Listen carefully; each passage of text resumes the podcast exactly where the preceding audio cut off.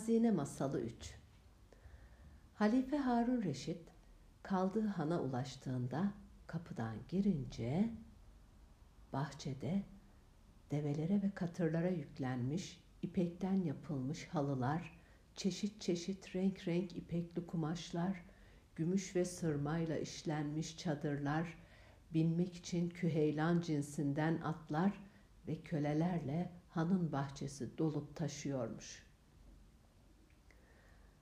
Halife şaşkınlık içerisinde bunların arasından geçip odasına giderken Ebu Hasan'ın konağında gördüğü mücevherlerden yapılmış ağaç, ud ağacından yapılmış mücevherlerle süslü tavus kuşu, eşsiz güzellikteki cariyenin elinde sazıyla, diğer cariyenin elinde tek parça yakuttan yapılmış kaseyle beklediğini görünce hayreti ve şaşkınlığı bir kat daha artmış. Halife odasına girince köleler ve hizmetçiler odaya gelip huzura çıkmışlar. Eşsiz güzellikteki cariye halifeye yaklaşarak atlas kesenin içerisindeki mektubu halifeye vermiş. Bütün bunların ve mektubun Ebu Hasan'dan geldiğini anlayan halife mektubu açıp okumaya başlamış. Mektupta şunlar yazılıymış. Çok saygıdeğer ve asil misafirim. Sizi tanıma şerefine erişemediğimden, misafirliğinizde, hizmetlerimizden, ikramlardan ve saygıda hatalarım olduysa affetmenizi dilerim. Naçizane, haddim olmayarak gönderdiğim hediyeleri kabul buyurursanız beni memnun etmiş olursunuz. Kabul etmeyecek olursanız büyük bir üzüntü içerisinde olacağımı bilmenizi isterim. Zira misafirliğiniz sırasında gördüğünüz eşyalar siz beğendiğiniz andan itibaren benim sahipliğimden çıkıp sizin sahipliğinize geçmiştir. Bu bütün misafirlerim için böyledir. Kabul buyurursanız beni memnun edersiniz. Mektubu okuyup bitiren halife bir süre düşünceye dalmış. Ebu Hasan hakkındaki düşüncelerinden dolayı utanç ve üzüntü içerisindeymiş. Cafer doğru söylemiş. Ben yanılmışım.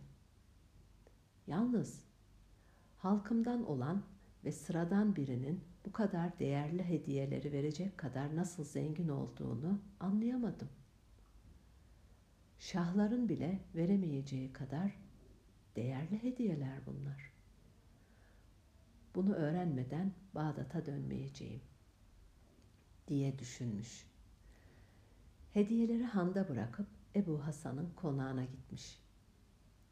Ebu Hasan halifeyi görünce şaşırmış. Değerli dostum Ebu Hasan, gönderdiğiniz hediyeler beni fazlasıyla memnun etti. Teşekkür etmek için geldim buraya. Yalnız sizce de uygunsa hediyeleri size geri vermek isterim demiş halife. Saygıdeğer misafirim. Hediyeleri vermek isteyişinizin nedeni benim hatalarımdan kaynaklandıysa onları gidermek için elimden geleni yaparım. Diyen Ebu Hasan büyük bir üzüntü duymuş. Dostum Ebu Hasan, şahların bile veremeyeceği kadar değerli hediyeleri verdiğinizde korkarım ki zenginliğinizi kaybedip fakirliğe düşersiniz. Sizi uyarmak istedim, demiş halife. Saygıdeğer misafirim, hediyeleri vermek isteyişinizin nedeni benim hatalarımdan kaynaklanmamış. Bunu duyduğuma memnun oldum. Siz merak etmeyin. Size verdiğim hediyelerden daha değerlisini her gün birine versem bile servetim, zenginliğim, hazinem bitip tükenmez. Merakınızı gidermek için kısaca hayatımı anlatmak isterim. O zaman daha iyi anlarsınız. Diyerek bir odaya geçmişler. Oda daha önceki odalardan daha zengin, daha ince zevkle döşenmiş, mücevherle süslü buhurdanlıklardan yayılan amber kokusu odanın her tarafını kaplamış. Odanın ortasında altından bir kürsü duruyormuş. Birlikte altından yapılan kürsüye oturmuşlar. Ebu Hasan hayatını anlatmaya başlamış. Efendim, ben Abdullah'ın oğluyum. Babam Kahire'de doğmuş. Mücevher alım satımıyla uğraşan bir insanmış. İşini o kadar iyi yaparmış ki kısa sürede zenginliği dilden dile dolaşmaya başlamış. Babam bir süre sonra zenginliğinden dolayı Mısır hükümdarının kendisine zarar vereceğini düşünerek Basra'ya göç etmiş. Basra'ya gelince zengin bir adamın kızı olan annemle evlenmiş. Ve ben doğmuşum. Babam Basra'da da aynı işi yapmaya devam etmiş. Ne yazık ki gençlik çağıma geldiğimde annemle babamı arka arkaya kaybettim. Onların bitmez tükenmez servetini gençliğin ve tecrübesizliğin ateşiyle birkaç yıl içerisinde zevk ve sefa aleminde bitirdim. Bir işi yapmadan önce sonunu düşünerek tedbirli olmalı denmiş. Gençliğin ve tecrübesizliğin verdiği ateşle bunları düşünemedim. Çaresizliğe ve fakirliğe düşmüştüm. Çevremdekilerin benim bu halimi görmemeleri için elimde kalan oturduğum evde satarak bir ticaret kervanına katıldım. Önce Şam'a, oradan Musul'a ve Kahire'ye gittim. Kahire'de düşüncelere dalmış vaziyette yürürken Nil'in kıyısında bir sarayın arka bahçesinde buldum kendimi. Meğerse Mısır hükümdarının sarayıymış. Bir pencerenin altına geldiğimde başımı kaldırıp yukarıya baktığımda bir de ne göreyim. Pencerede Züleyha kadar güzel bir kız oturuyor. Uzun siyah saçları gecenin uzunluğuyla yarışırdı.